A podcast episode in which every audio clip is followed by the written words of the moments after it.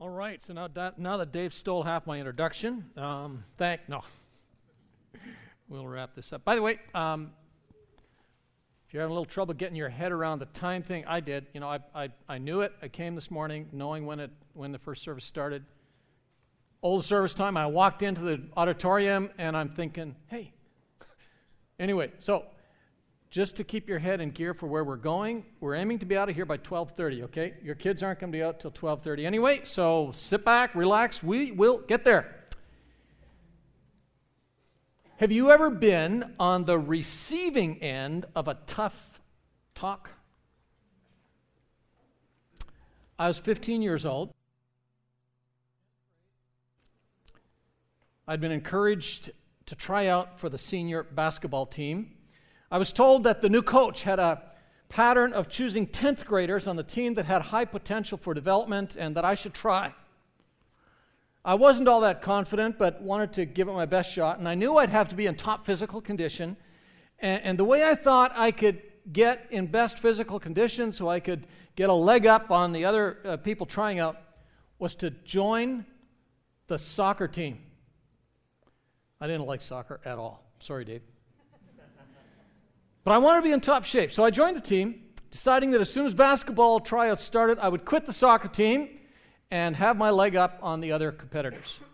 I made the soccer team, and I quit the soccer team the week basketball tryouts started. The, the soccer coach was not happy, but I'd actually factored that potentiality into my strategy. Uh, I was, it, it was widely known in the school that the soccer coach, who was the old guard, and this new hotshot basketball coach did not see eye to eye on almost anything. I actually thought that perhaps quitting the soccer team would give me an advantage in the eyes of the basketball coach. Stupid teenage mind. Sorry, guys. So the day tryouts started. I walked out of the dressing room, and before I even stepped on the court, the new basketball coach stepped in front of me. He looked at his clipboard and he said, Fair. I said, Yes. And he said, uh, I, said, I probably said, Yes, sir. And he said, Is it true you quit the soccer team? I said, Yes, but he didn't even let me finish. He said, How do I know that you won't do the same thing to me if you make this team? I told him, well, well, I only joined the soccer team to get in shape for basketball. I don't even really like soccer. I, I really like basketball. He said, The only way I'll let you try out for this team is if you finish the season with the soccer team. If you're not going to do that, don't even bother stepping onto the court. You're wasting your time and my time and everybody else's time.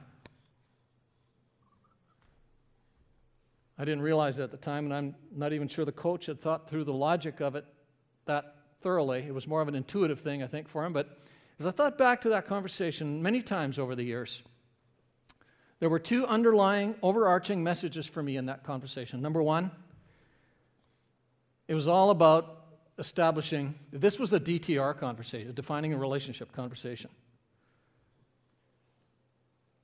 If I was going to be on there, there was a pecking order. And I knew I wasn't top. and number two, that conversation was about how my behavior, my attitudes, my choices, even as the youngest member, could affect the entire team. Have you ever been on the receiving end of a tough talk? How did it go? More importantly, how did you process it afterwards? You see, we tend to do two things. Number one, we shoot the messenger, right? We just say all kinds of reasons why they were wrong. And then we come up with reasons oh, it's, it's because of how they came across. And we find things to criticize about them. Who are they to talk, right? Or we go into this spiral of negative self talk. I'm no good. I'm such a failure. Most likely, it's actually a combination of the two of those back and forth. Today, we're going to process a central tough talk from Coach Jesus. We've been working our way through this gospel since January, as, as Dave said, and um, our Easter services focused from Mark's account on the meaning of Jesus' death and resurrection that it is failure undone. It is the failure of failure. His death was the undoing of our failure, and his resurrection was the undoing of the ultimate result of our failure death. So failure no longer has to define us. And in this snappy, stripped down, straightforward gospel, we've seen that Mark often says that Jesus did a lot of teaching. But except for chapter 4, where there's this series of parables centering around the seed and the soil parable, we're not told much about what he taught. As we come to chapter 8, which is a turning point in the chapter, as we saw three weeks ago, it, pivots on this little timeout huddle in which, the, which his disciples interpret to be a strategy meeting, a political strategy meeting. Jesus says, Who do people say I am? And they said to him, and, and, uh, and he says, But who do you say I am? And Peter says, You are the Christ. You are the Christ. He was right. But he had this totally skewed idea of what that meant. And Mark's account pivots on, on this conversation, and Jesus now focuses on his journey to Jerusalem to be that Messiah, the Christ. Jerusalem and the cross. And on this journey, we're exposed to a bit more of Jesus' teaching. Teaching not to the crowds, but to those who claim to know who he is and are saying, Yes, we want to follow you. And what we see is this series of tough talks. For the next few weeks, we'll be processing some of those. Next week, chapter 10, marriage and divorce. Don't come if you don't want to hear what Jesus says. Don't come if you just want a subpar marriage. You see, G- people who say, you know, I think Jesus was a really good guy, really good teacher, positive, upbuilding teacher you got to wonder whether they've read some of the teaching of Jesus. Oh, it results in a more positive life. It results in becoming a stronger, more effective, hold your head kind of person. But these tough teachings of Jesus are not chicken soup for the soul. His teaching is hard hitting, but at the same time, life giving. So today, Mark chapter 9, beginning at verse 30 to the end of the chapter, open your Bible. We're going to walk through uh, verses 30 to 50. If you have a, a smartphone, just download the app and uh, look at Mark chapter 9, verse 30. Before we dive in, just one more question. How many of us go into any new venture, whether it's a, a marriage, new job, a promotion at your work, or even just a new week? How many of us go into that venture saying, you know what? I want this to be the most ineffective situation possible. I want to figure out the one thing that would make me most ineffective this week. You say that? My goal this week is to, is to increase divisiveness in my environment, make it as unhappy a place as possible. We act like it, but we don't say it. This week, this job, this relationship, my goal is to, is to diminish my status, lose any respect that people might have for me.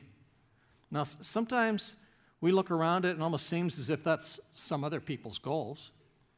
But, but let's focus on ourselves. Is that the way we act? Let's flip it around.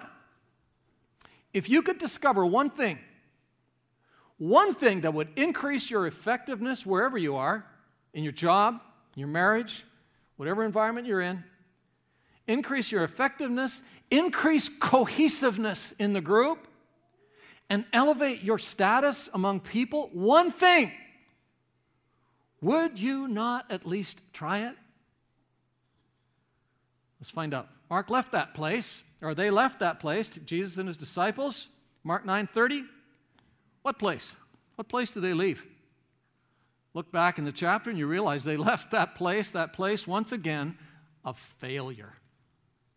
Failure. Mark chapter 9 begins with the disciples failing in an assignment that Jesus had equipped them for and assigned them to do to cast out a demon, to bring healing, inner healing, dealing with the results of sin entering in the world and the power over us that the one who is the source of evil has.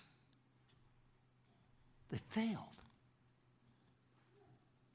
So obviously, they, they need more teaching, equipping, coaching, right?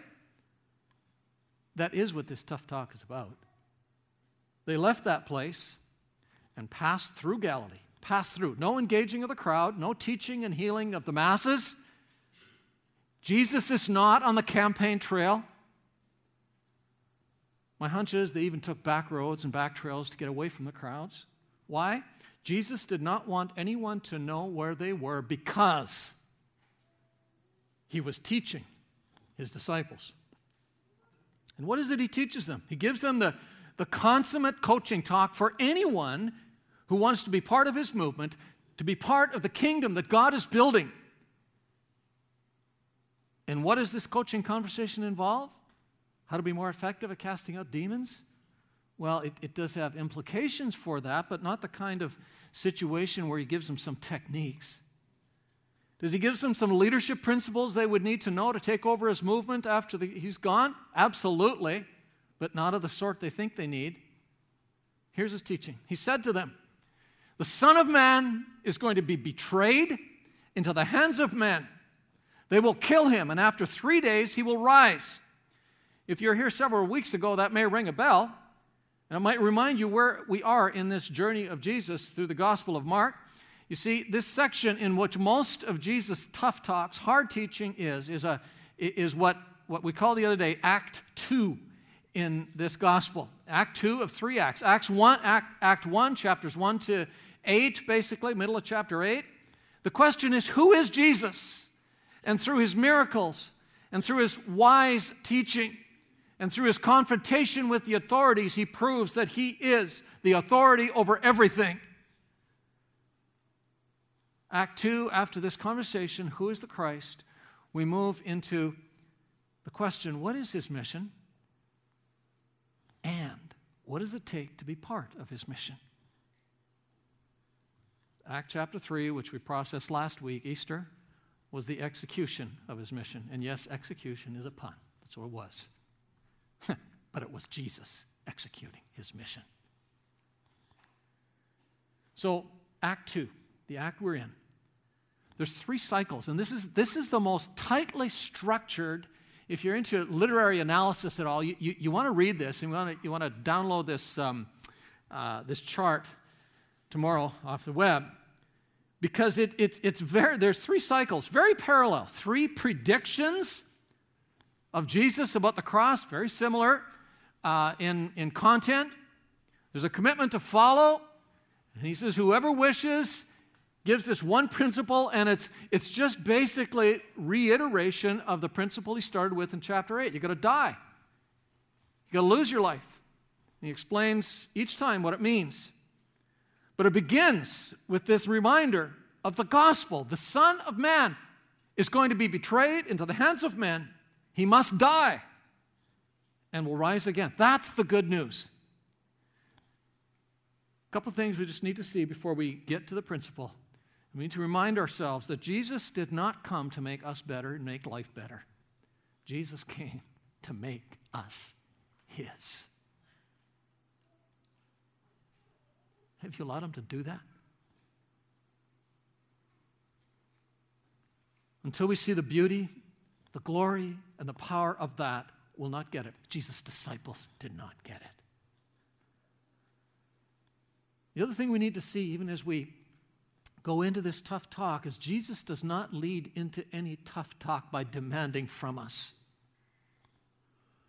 telling us how much we fail. He leads it by giving all of Himself for us and to us. Until we see how comprehensive, how full, how all encompassing that is, we will never get it. In chapter 10, as he reminds them of this again, he puts it this way The Son of Man did not come to be served, but to serve by giving his life as a ransom for many. A ransom, a rescue from the kingdom of darkness to the kingdom of light, from the kingdom of the evil one to the kingdom of God. It's not just that our failures are made up for, that we have been brought back to zero from this deficit and we can work towards making up for our past. No, we've been given through Jesus' death and his resurrection and his ascension to a position of authority over everything and the Spirit he sent to live in us. We have been given everything as Peter got it later on as he writes in 2nd chapter or 2nd Peter chapter 1. We have been given everything we need for life and godliness for fulfilling the tough talks that Jesus is giving. Do you know that? Do you know that in here? not just in here. So before this tough talk, he gives them the good news, which at, at the time they don't get. They don't see it as good news at all. As a matter of fact, it says they didn't understand what he meant and were afraid to ask him about it. So, isn't that what we tend to do with uncomfortable truth? L- let's just ignore it. Let's just avoid it. There's plenty of positive stuff to talk about, right? What we don't know won't hurt us. If I don't know it, I can't be accountable for it. Right? Isn't that how we live? Why? Because no matter what we say, we're afraid of it. No matter how much we sing, no longer a slave to fear, we don't even recognize the places where our fear hits us. Sometimes, when someone dares to name it and say, What are you afraid of? we react and say, I'm not afraid of anything. It, it just it, it doesn't make sense. I, I don't understand it. No, no, no. Let's name it. We're afraid of it.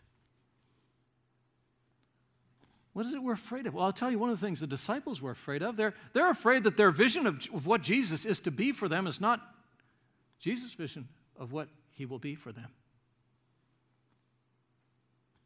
I, I'd love to know what the rest of that day trip was like. Sort of probably a lot of awkward silence. Jesus probably walking alone a bit, quite a bit of the time, and they're behind him. And we'll see why in a minute or two here. Those who were with Jesus probably, you know, talking about the weather. Nice, oh, isn't it beautiful out today? Nice scenery. What a great walk. Surface stuff. But when they settle into where they're going for the night, Jesus puts it on the table. They came to Capernaum. When he was in the house, he asked them, Hey, when you were, see, once, once a day, once a day it happens. There we go. When we were walking back there, what were we arguing about? Oops. we thought we were far enough back that he didn't notice it. But they kept quiet because they had been arguing about who was the greatest. Do you see how clueless these guys are? Jesus has said he's going to die for them, for the world. And he's called them to be leaders of his movement. Think about it. That statement by Jesus, which is the second time now he has explicitly said the very same words while they're alone with him, that should have raised a ton of questions, right? Like, you've said that twice now. Can you flesh that out? Now, We've been, we've been talking about that die thing. Now, that, that's obviously a word picture, a metaphor, but, but you sound so literal when you say it. Can, you, can you tell us what you mean? When you called us, you said, The kingdom of God is here. Repent and believe the good news. How, if, if you're going to die and be gone, how does that fit with what we signed up for? Where does that leave us? And how in the world can we follow you when you're gone? Those were the real questions. But their only question was when he's gone, who's going to be at the point lead? Who's going to be the lead? Who's going to be at the top? And the competition begins. The next cycle of this very same conversation in chapter 10 what happens? Two brothers there, James and John. They got it figured out. We're gonna we're gonna do some. We're gonna get ahead of this thing. We're gonna talk to Jesus, and they do. So, in your glory, in the kingdom that you're coming to set out, can, can, can James sit on one side and me sit on the other side in your glory? So, verse 35. Sitting down, Jesus called the twelve. You know what that means? That means that Jesus is now assuming the posture of an authoritative teacher, sitting down. If this was a boss's office, he'd be sitting behind his desk. If there's an auditorium, he'd come to the pulpit. This is no longer just some suggestions, some ideas. This is, this is core line drawing truth. There's only one thing we need to see this morning, and it's the one thing Jesus wanted to get them here. Whoever wants to be first must be the very last and the servant of all. You want to be great?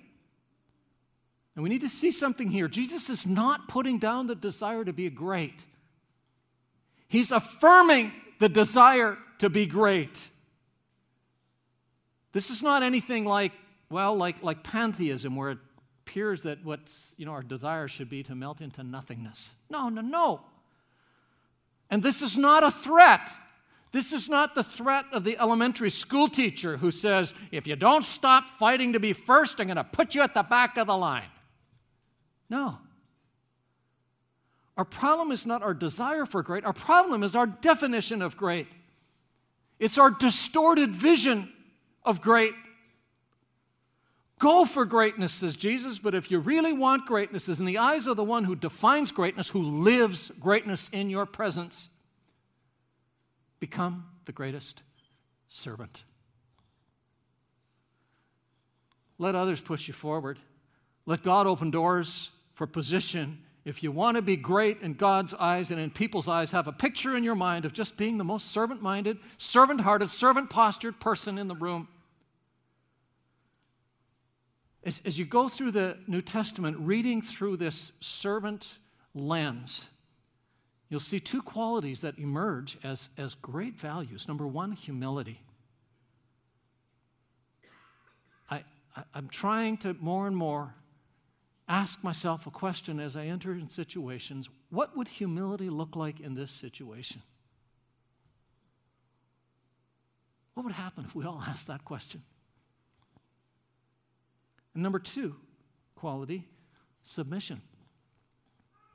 The, the Greek word for submission literally means placing myself under. By the way, when you're assessing whether you want to be part of an environment where there's a leader, when you're part of selecting leaders, whether it's a pastor, whether it's a board member, whether it's picking somebody at work to, to work under, I want to give you a, a tip. Never place yourself under a leader who himself or herself does not demonstrate submission to their leader. Ask yourself who's their leader and are they submitting well to their leader? Their human leader. You see, in a religious environment, be careful about the person who says or even comes across as if, no, I don't answer to any human, I answer to God alone. Baloney. It doesn't work in a team environment. So let's just think about your journey for, for the last few weeks, some of the ways the environments you've been part of have frustrated you, uh, failed you possibly, haven't delivered for you. Let's assume for a moment that you have some legitimate beef. But let's also ask the question what would Jesus say if he sat me down for a coaching conversation? Would he say, You know, I know you desire to be great. But do you need to redefine your understanding of what it means to be great? You seem to be thinking in terms of attention. You weren't noticed by someone, position or status. You did not get the promotion. In what way would Jesus say, You know, here's your problem. I want greatness for you, but can you see how I'm giving you an opportunity to be great by being a servant? That's what get my attention. In my short stint of working as a project manager in a government bureaucracy uh, several years ago, I was, I was leading people, but I wasn't really their manager. And, and I got to hear some of the frustrations of people who knew that in their operational job they were being bypassed for a promotion. They were not getting the advancement that they knew they deserved. They'd done their time. I said, You know, I, I know this is a union environment, and, and I know that you think you've done your time, but, but I also know a way in which you can get a leg up and guarantee you'll get the promotion you're looking for. It's, it's, it's not necessarily a quick fix to the next situation, but in the long run, it's going to get you where you want to go. They listen. And here's what I said if you want to move up the ladder, you have to see and take advantage of opportunities to do three things. Just three things. Easy to remember. Number one, find opportunities to do a little bit of the job of the person below you.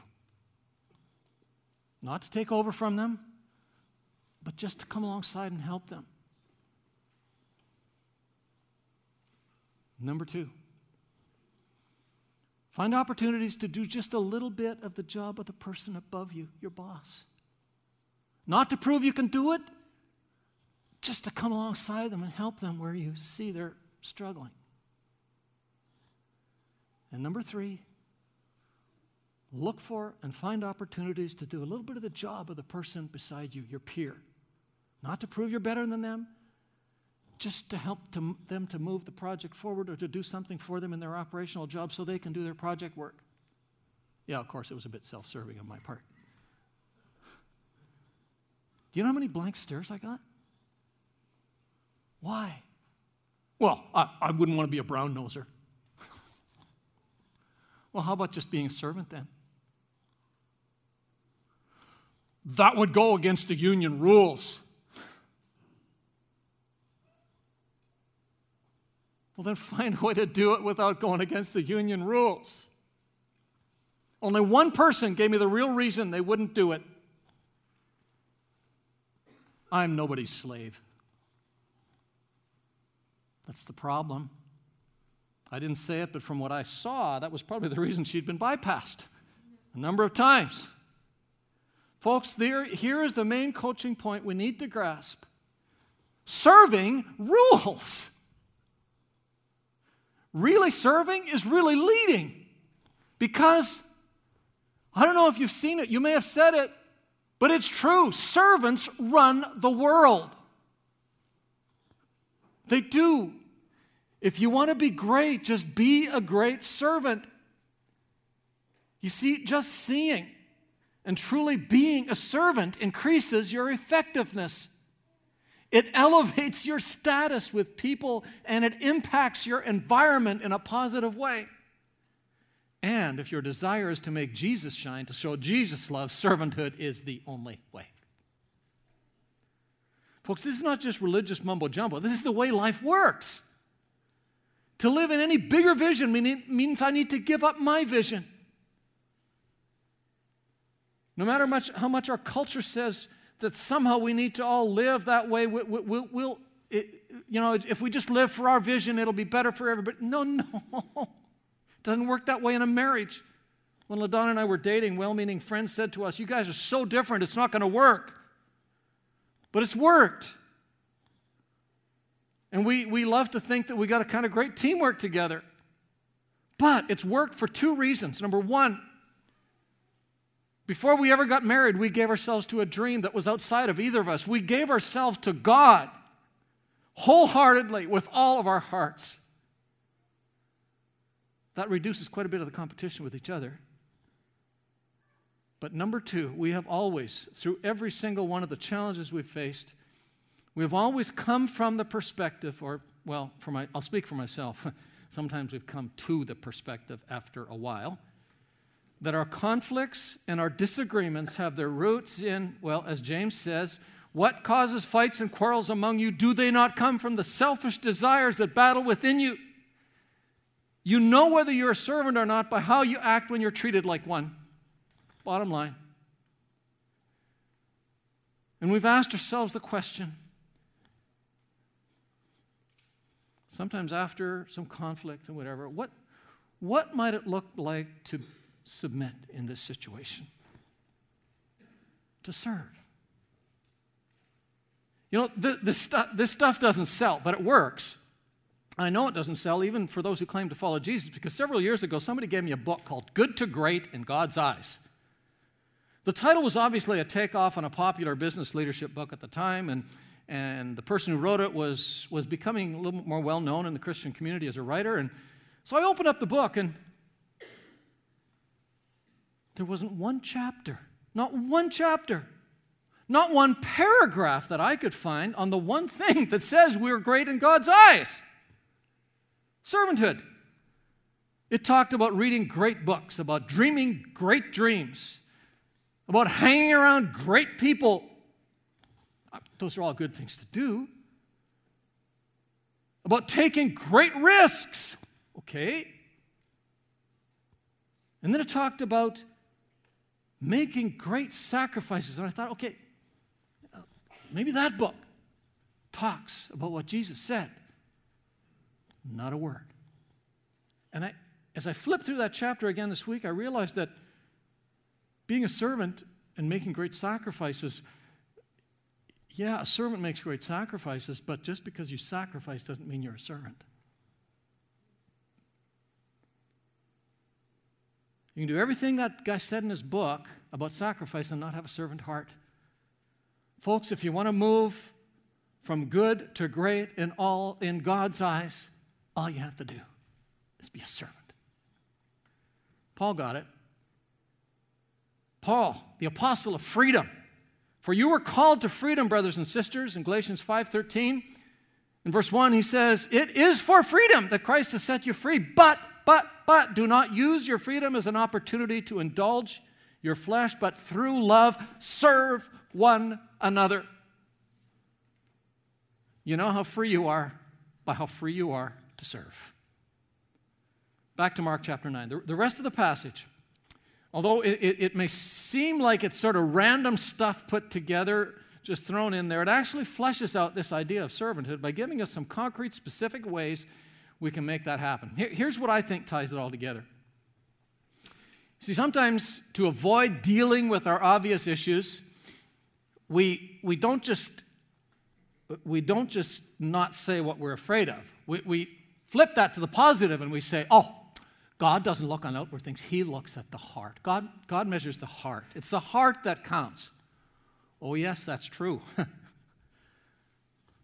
but what is it what God measures when He measures the heart? What are some of the measures of a servant heart? That's where Jesus moves to. Verse 36. To make his point real, Jesus took a little child in his arms and he said to them, Whoever welcomes one of these little children in my name welcomes me, and whoever welcomes me does not welcome me, but the one who sent me. You know, we, we do all kinds of things with this child word picture, and, and actually, on several different occasions when Jesus uses children to make a point, he makes some subtly different points. But what's his point here? His point here is not that we should make children's ministry a priority because Jesus did. Jesus is not ministering to a child, he is using a child to make a point. What's the point? His point here is not that we should become like children although he does make that point elsewhere. That's not the point here. And if you read down to verse 40, 42, you're going to see that Jesus isn't even talking about children at all. Do you know how we know that? He says, verse 42, one of these little ones, anyone who believes in me, He's not saying that all children believe in him. He's saying that this child represents a certain kind of person who believes in him. What kind of person? Well, we got to understand how children were viewed in Jesus' day. Children were people with no status. They were actually nobodies, basically. As a matter of fact, you were not even an heir of an estate as a child. A child had no power and no way to give you any power. This wasn't about, oh, children make me feel so good. Uh uh-uh. uh A child had no status, a child had very few rights.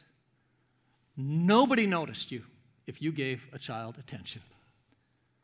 A child is the person that you can get nothing from in return if you give them attention. Nobody's going to say, oh, cool. By the way, do you know what language Jesus is using as he's talking to his disciples? It's, it's probably Aramaic. And what language is Mark writing this gospel in? It's Greek. In both Aramaic and Greek, the word child can also mean servant. So, servant heart measure number one do you make it a priority to give attention to those from whom you will get nothing in return? Here's what Jesus is saying Do you want to be significant in my kingdom? Then give attention to those people who are insignificant. Not people from whom you can get something. God measures my significance by the attention I give to those who are insignificant. Let's be honest, folks. Most of us came in these doors this morning and will leave these doors today measuring how important we might be by whether somebody that we think is important noticed us and talked to us. Right? Right? Do you want to be part of creating a healthy environment, a dynamic environment where people want to be and can meet Jesus? You can do it. Stop looking at who is not giving you attention and start looking for someone who needs your attention. It's as simple and as powerful as that. Stop focusing on ways that somebody isn't giving you attention, some asking you to do something important. Start looking for things that little things you can do to just help solve a problem that you see. If you don't like that, don't argue with me, take it up with Jesus. That's what he's saying. In marriage, it's not why didn't she do this? It's wow, how could I help her do that? Mark goes on to talk about another measure of servant heartedness that gets even closer to home for some of us. Rather fascinating because it, it seems like John is getting uncomfortable with the direction of this conversation. He's looking for a way to change the topic. Good strategy. Jesus has talked about serving people in his name. John thinks, oh, okay, I can do this. And he tries to get Jesus to give them a compliment, to point out something they did right. Uh, teacher, speaking of in your name, we saw someone driving out demons in your name, and, and we told him to stop because he was not one of us. It's like we've done something good, didn't we? But for Jesus, it's like, oh, John, you just still aren't getting it, are you?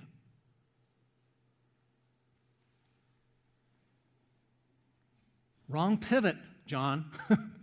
you just got yourself into more trouble. Do not stop him. Jesus says, No one who does a miracle in my name can in the next moment say anything bad about me, for whoever is not against us is for us. This guy the disciples set straight, that he put in, put in, in his place? What is it that he has done? What is it he has done successfully? Cast out a demon? In Jesus' name, the very thing the disciples had failed at in the beginning of this chapter. What's going on here that Jesus exposes? We have to see one more word because we have to see what it is exactly that the disciples made the issue. We told him to stop because he's not one of us. Uh, uh there are several translations the New English translation, the English Standard Version, which actually translates this a little more literally and a little more accurately. It says, because he was not following us. Hold it, John. Was that just a slip of the tongue? Or do you not realize what you're exposing about your heart here? For Jesus, John's statement is part of this who is the greatest discussion. You see, in John's mind, here's the paradigm you have called us to be your leaders and they are not following us, right? Can you see what Jesus is saying? He's exposing their hearts. The, the real issue is jealousy of someone else's success. Their picture was yes, we failed, but you have called us to be the ones who lead. We are close to you, so they must be doing something wrong. They turn their failure into doing the right thing. Have you ever noticed? Have you ever noticed how it's often those who are not effective tend to be the most confident about what is effective? That's the disciples. Every single movement of Jesus is a reaction to something as much of as it is a correction, correction of something. And sometimes it's the reaction part that gets us. And the time it gets us the most is when we develop this attitude oh, they're only succeeding because they're compromising. Be careful, really careful. These disciples don't realize they're criticizing this man in the same way the Pharisees. Check out chapter 3, verse 22 and following. The Pharisees criticized Jesus. They're following in the same trap. Criticism and awe is often an outward indication of an inward jealousy. which, which is a contraindication, by the way, of a servant's heart. You see, the disciples act like and actually think they are protecting Jesus. Jesus says, You're not protecting me, you're protecting yourselves, your turf. You want to show and develop a servant's heart? Look for something to affirm. Find something in somebody's success you can be joyful about. If I can't do that, I do not have a servant's heart, no matter how loudly I declare it to be so. Moving on to the last section here. Jesus takes the discussion to a whole another level, a deeper level. In this context of either becoming servant hearted or hard hearted, Jesus talks about how significant our negative attitude, a negative spirit, a critical spirit is. How much all of our behavior affects the environment around us and impacts the course of other people's lives. And Jesus takes that seriously. If anyone causes these little ones, those who believe in me, to stumble, it would be better if, for them if a large millstone were hung around their neck and they were thrown into the sea. If, you, if your hand causes you to stumble, cut it off. If it's better for you to enter life maimed than with two hands and go into hell, where the fire never goes out. If your foot causes you to stumble, cut it off. It's better for you to enter life crippled than to have two feet and be thrown into hell. And if your eye causes you to stumble, pluck it out. It's better for you to enter the kingdom of God with one eye than to have two eyes and be thrown into hell where the worms that eat them do not die and the fire is never quenched. So, Jesus, how do you really feel about this? right? Just very briefly, his point is this you got to take very, very seriously the impact you have on your environment and determine what it is you need to give up in order to grow up as a servant. If you find yourself in a critical space, negativity coming out more than it maybe should, you may not even realizing, but you are influencing someone else in a way that could even harm their relationship to God, and Jesus takes that seriously.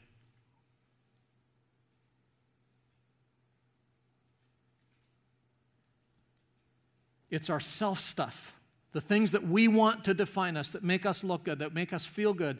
It's our self stuff that distracts us and destroys us. Folks in this room today, because we're no better than Peter, James, and John, in this room today, there's some of us that need to give something up in order to grow up as a servant.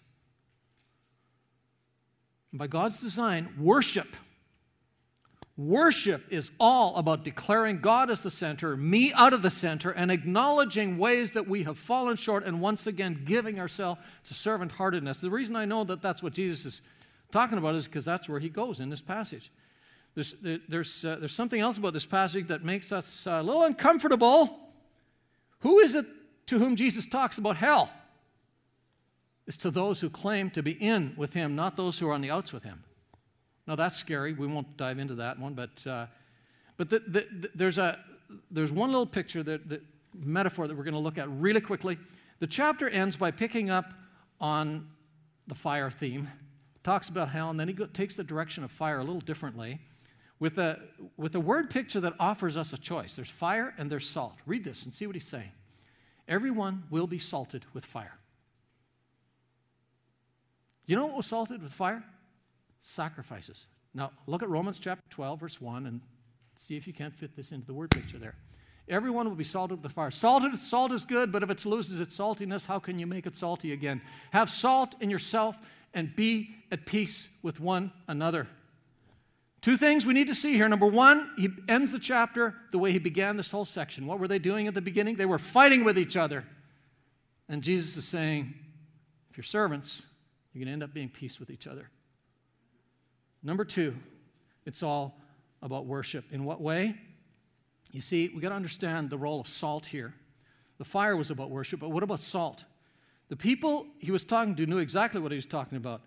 It was all but a practice they were very familiar with, offering sacrifices in worship at the temple. When a sacrifice was offered, it was burned on an altar and salt was thrown onto it, onto the sacrifice and onto the fire. Why? Salt was a purifying symbol because it was a purifying agent. When I was a little kid playing out in the yard, got a cut or scratch, didn't say anything about it. That evening, it'd be festering a little bit already. What did my mom do? She put some hot water in a little bowl, put some salt in it, and said, Hold your finger in there for 10 minutes. Why? Salt is a purifying agent. I still do that. Salt cleans, it purifies. I think the point that Jesus is making here is that we get to choose our fire. We get to choose the fire. It's either a fire that's going to be judgment someday or it's a fire today that purifies. We get to allow which one it's going to be. We get to choose which one it's going to be. Everyone goes through fire testing, and the test always is Am I going to make myself the center? Or for Jesus' sake, will I give up myself? Let this go. Let him decide. Let him be honored as I take the posture of a servant. If that's what I choose, I am making the choice to allow this tough situation to make my heart purer, more of a servant. If I choose willful stubbornness, needing to have my own way, there will come a time when God is going to put the fires of judgment in some way on me. So, what's your fire? What's your fire? Are you allowing your situation to be a purifying fire? There's no reason we have to choose judging fire because Jesus has already been judged for us, and He invites me to line up behind Him under